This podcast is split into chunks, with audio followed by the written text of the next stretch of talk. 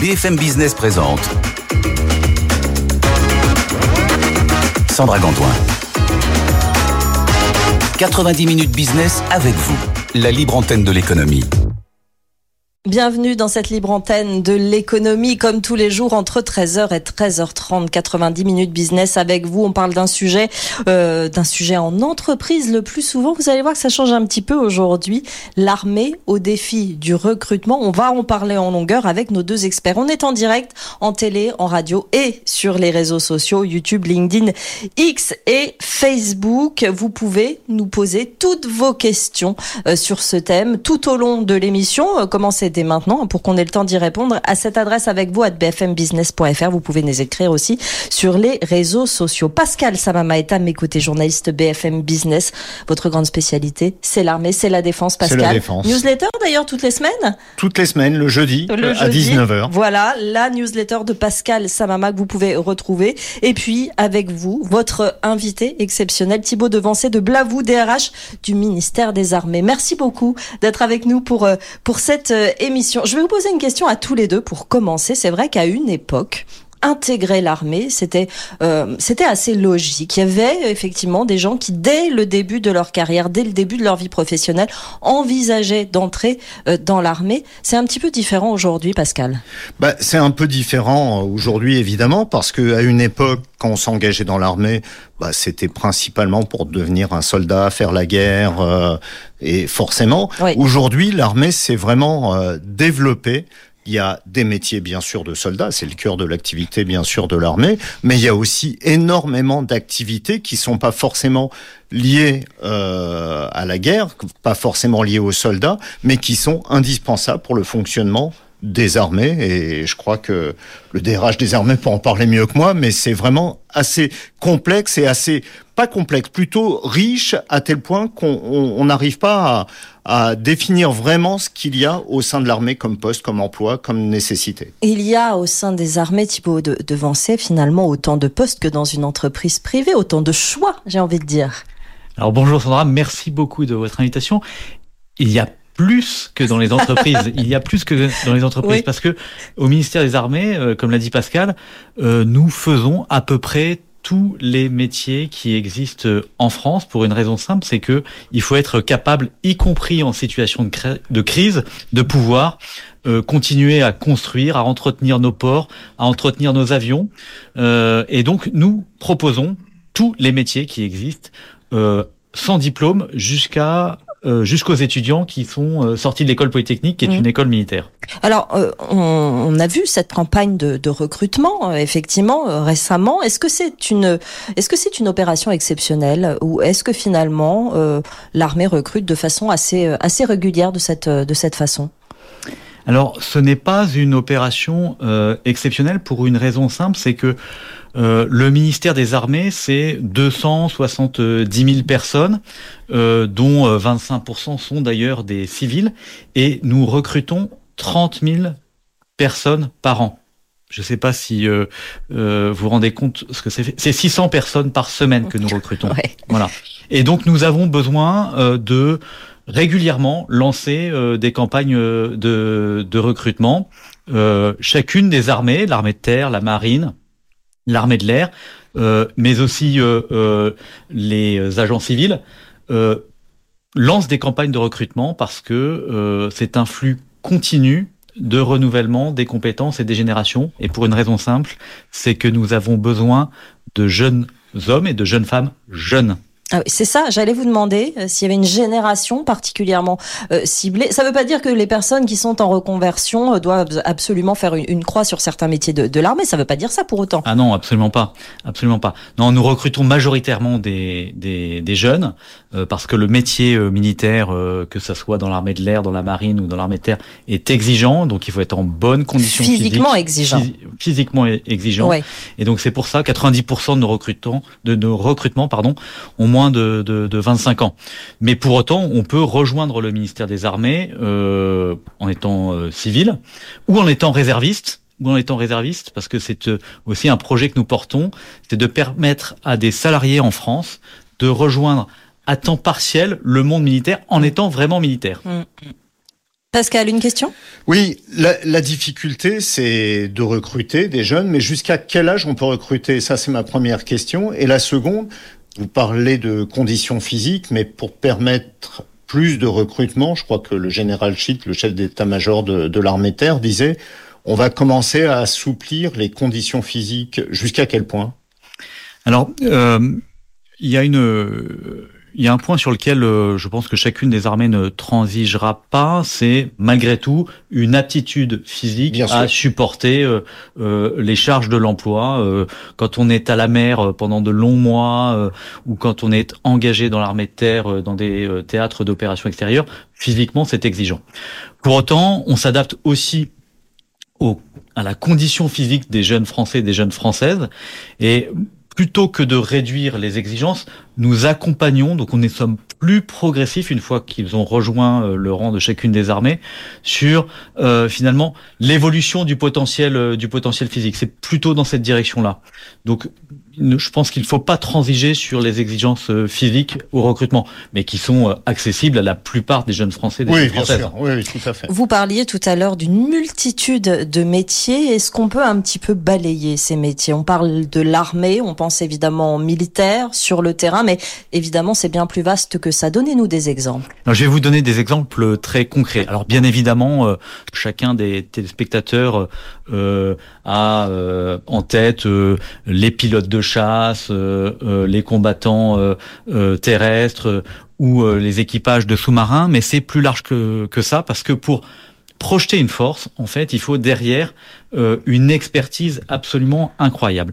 Et par ailleurs, il y a des nouveaux champs de conflictualité qui émergent, mmh. ce qu'on appelle les nouveaux espaces communs, c'est-à-dire l'espace, les fonds sous-marins, et puis le cybernétique, où là, euh, en fait, les combats se passent euh, dans des espaces qui sont non géographiques.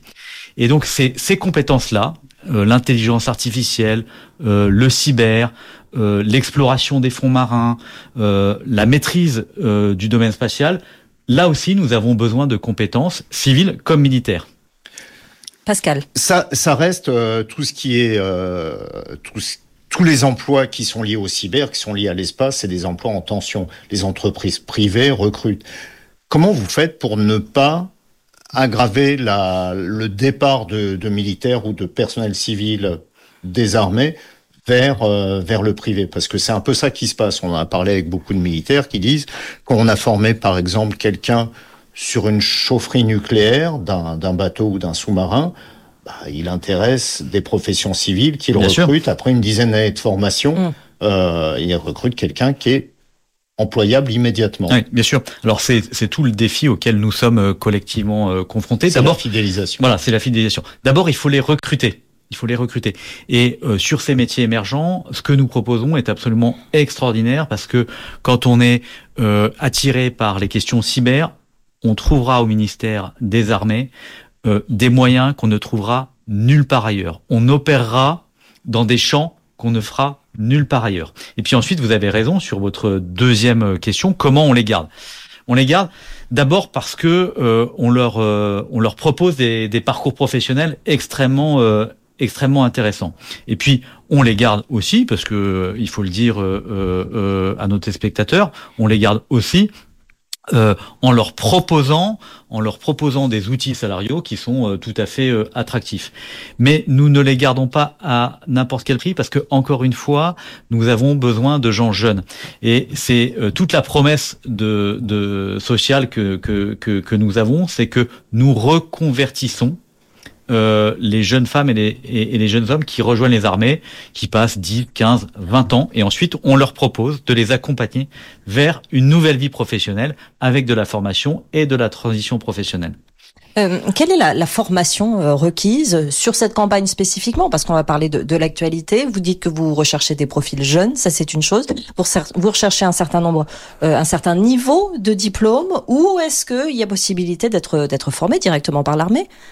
Alors, euh, je vais employer une expression un, peu rapide, mais on ne trouve pas de militaires sur étagère. Donc nous formons, nous formons euh, tous euh, ceux qui nous rejoignent. Et ce qui est très intéressant, c'est que nous proposons des emplois et des aventures à toutes, à tous les jeunes, quel que soit leur diplôme.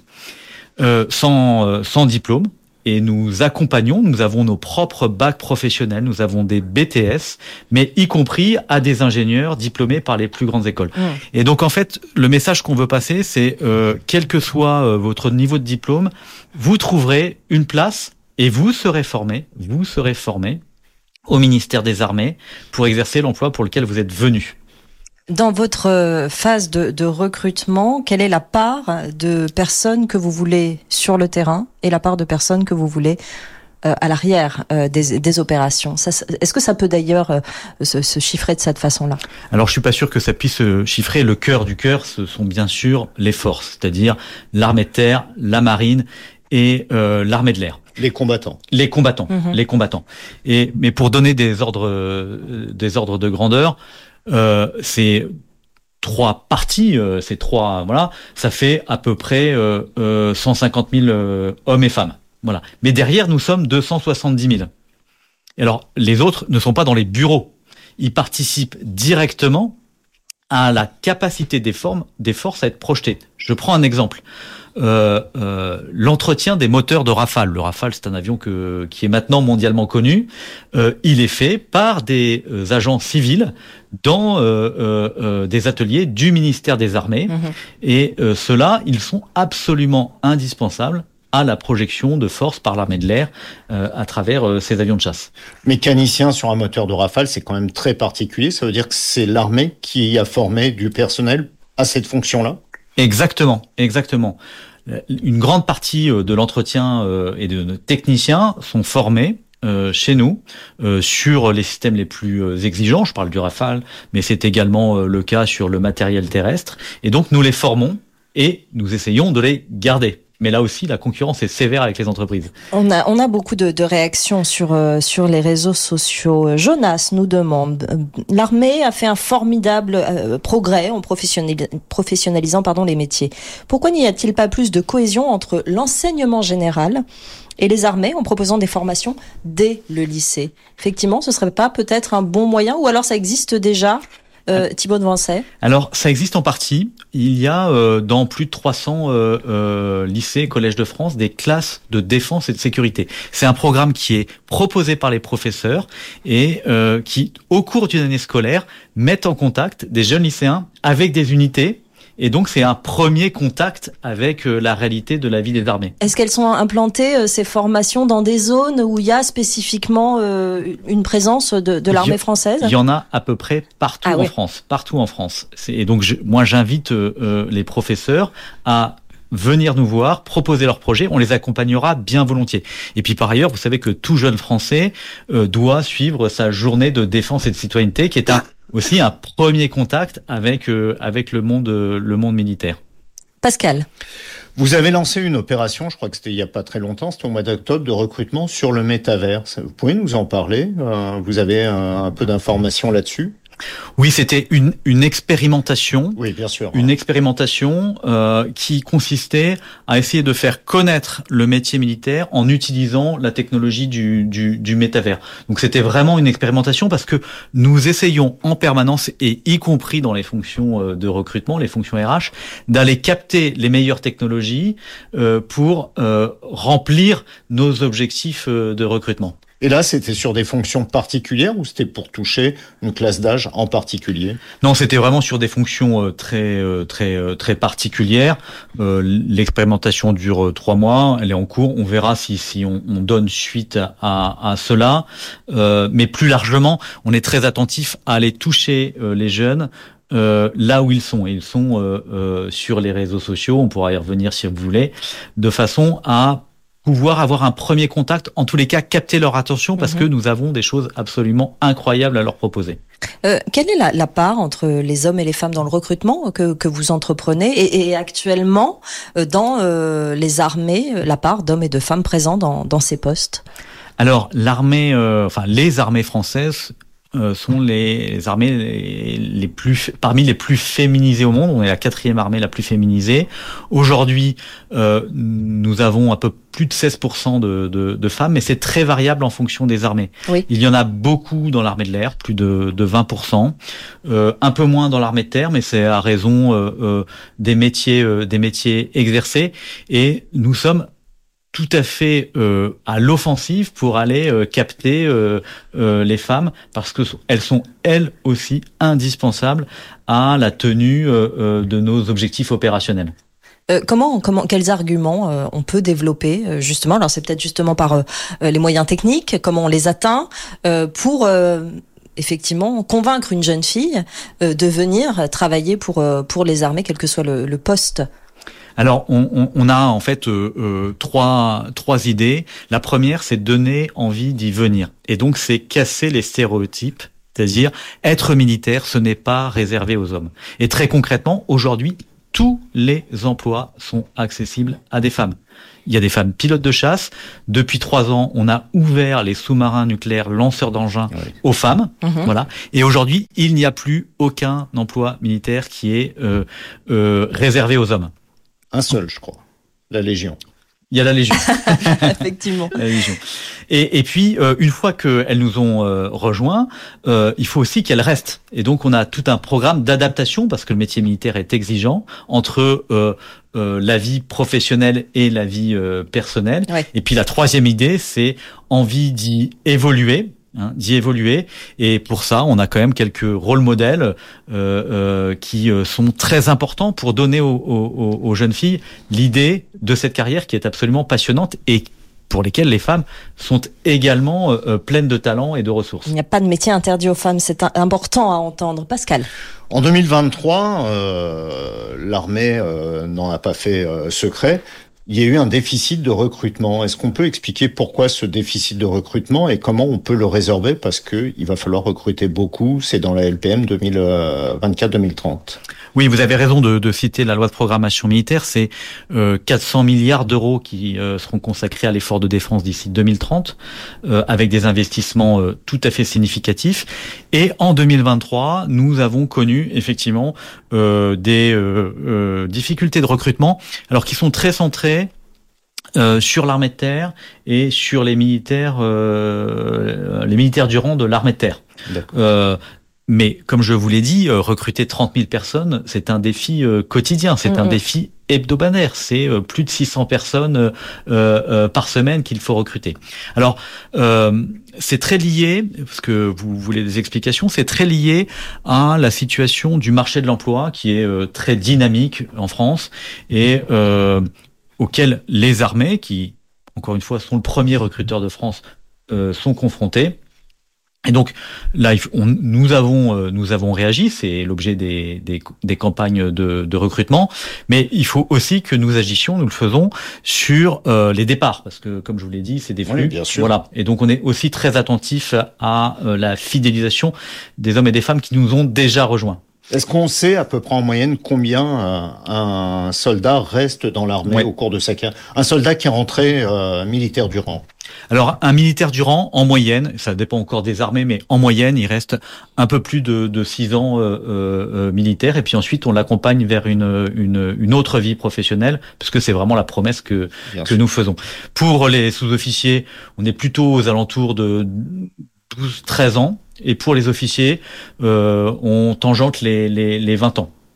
Est-ce que la multiplication des, des, conflits, le contexte international, euh, euh, vous amène, entre guillemets, euh, des candidats, donne l'envie à certains jeunes de s'engager tout simplement dans l'armée? Alors c'est très, c'est très ambivalent. Bien évidemment, le contexte international remet les questions de défense, de sécurité au cœur de, de, de, de, préoccupations des Français. Et en cela, en cela, c'est plutôt un facteur, un facteur qui favoriserait le recrutement. Et on a très bien vu après les attentats de 2015, à quel point la jeunesse française avait montré qu'elle souhaitait s'engager euh, pour le pays, ce qui est un signal extrêmement positif. C'est ambivalent aussi parce que tout ça est lointain. Euh, parfois euh, compliqués à comprendre. Et puis moi je m'adresse je m'adresse également aux, parents parce que ils sont aussi prescripteurs. Aux parents, ça peut aussi faire peur parce qu'il y a des images qui sont véhiculées sur les armées. Ça peut aussi faire peur pour un, un père, une mère d'avoir un enfant qui s'engage. Est-ce que justement ceux qui s'engagent aujourd'hui, il y en a une grande partie qui ont beaucoup de militaires dans leur famille, dans leur entourage. Est-ce que euh, ce modèle ont eu, euh, perpétuer cette, cette tradition, euh, existe encore et est encore important dans les effectifs? Oui, alors il existe toujours, euh, mais quand euh, on regarde euh, l'origine des jeunes qui nous rejoignent, en fait, l'endogamie a plutôt tendance à, diminuer et elle n'est pas très importante. Hein. C'est moins de 10% des gens qui nous rejoignent qui ont un père ou une mère qui est dans les armées. Mmh. Et donc, ça montre bien que on intéresse au-delà de notre premier cercle. Pascal. Les, jeunes, quand vous parlez de la période après les attentats, quand les jeunes ont voulu euh, s'engager en force, avaient l'image euh, du combattant. Et une fois qu'ils se sont engagés, ils se sont rendus compte que l'armée, c'était pas juste euh, aller dans un pays, combattre ou rester, rester ici et combattre. Est-ce que c'est pas un problème d'image de l'armée qui ne sait pas communiquer sur euh, sur la richesse et la diversité, faire la part entre le combattant et tous les autres emplois aussi nécessaires, mais tous les autres emplois accessibles. Alors vous avez raison. En fait, on est en train de vivre des des des, transitions euh, euh, capacitaires, ce qu'on appelle les transitions capacitaires. Donc on a besoin de toujours en gardant nos forces opérationnelles, de nouvelles, de nouveaux métiers, de nouvelles expertises. C'est pour ça qu'on est euh, euh, très allant euh, depuis trois ans sur le recrutement de civils. On a un site qui s'appelle Civil de la Défense où on propose énormément de, de métiers qui accompagnent les forces et sans doute vous avez raison, qu'il faut être encore plus pédagogue sur les métiers que l'on peut exercer au sein du ministère des Armées sans être militaire. Euh, une question de François sur LinkedIn. Quelle est la part de recrutement dans l'armée de terre et dans l'armée de l'air? Laquelle est la plus attractive finalement?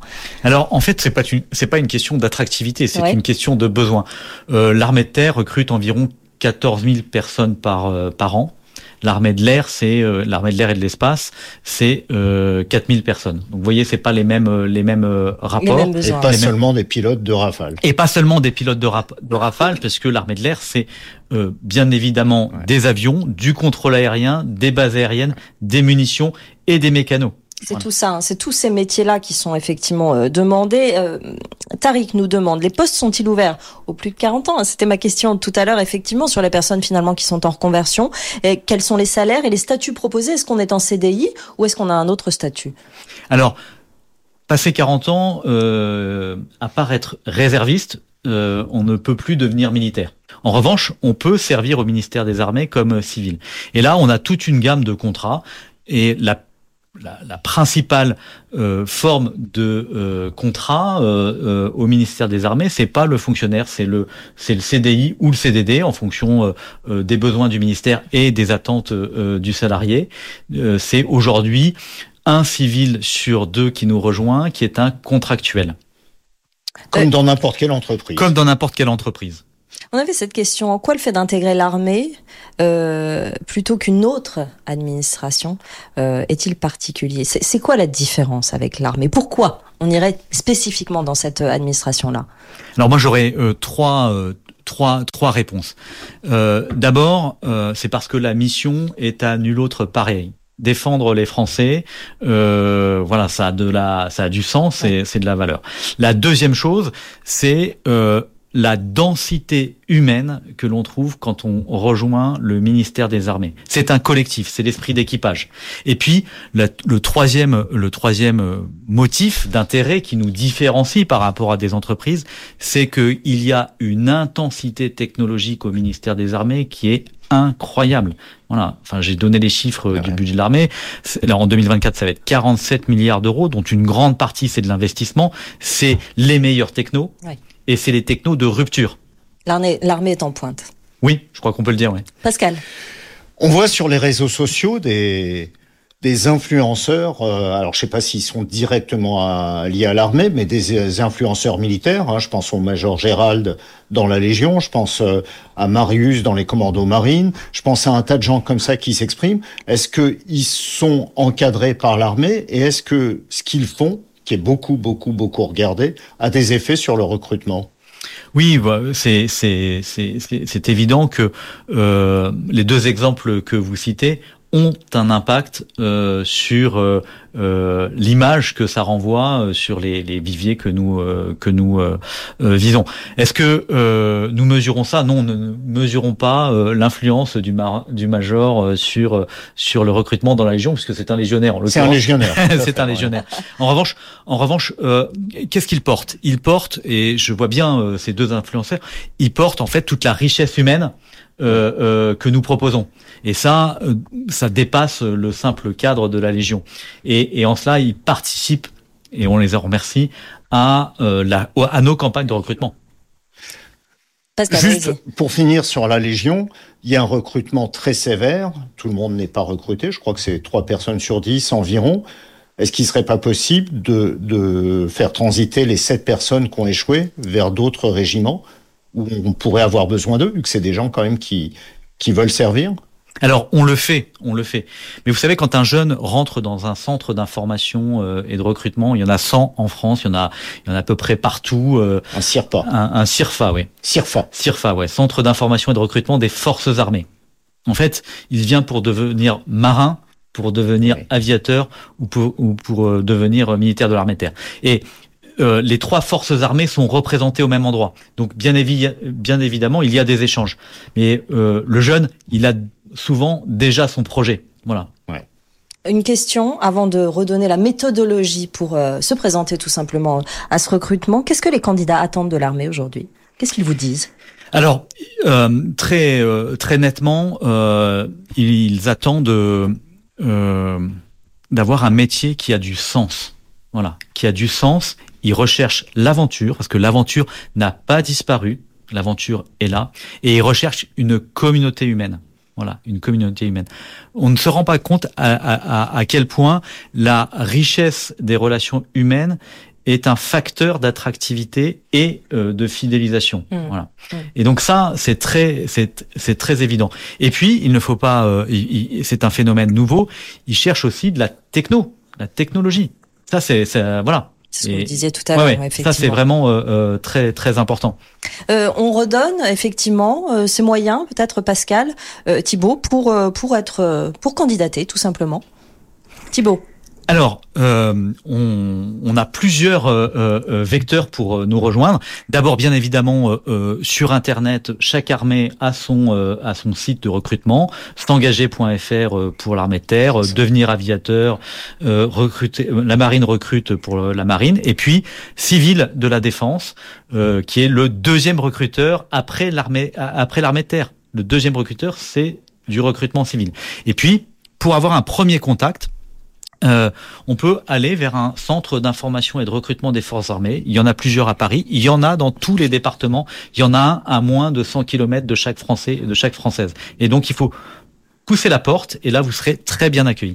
Merci beaucoup euh, Thibaut de Vancé de Blavou DRH du ministère des Armées d'être venu nous parler de cette campagne de recrutement. Merci Pascal Samama. Merci Sandra, à toi. Cette, euh, cette émission euh, spéciale recrutement dans les armées. Demain, je vous laisserai aux mains de Stéphane Pedrazzi pour cette émission de la mi-journée, la suite des programmes sur BFM Business, le meilleur des experts entre 13h30 et 14h et Tech Co euh, Business à 14h. Passez une très bonne journée sur BFM Business. 90 minutes business avec vous, la libre antenne de l'économie. Vos questions et les réponses de nos experts en direct sur BFM Business.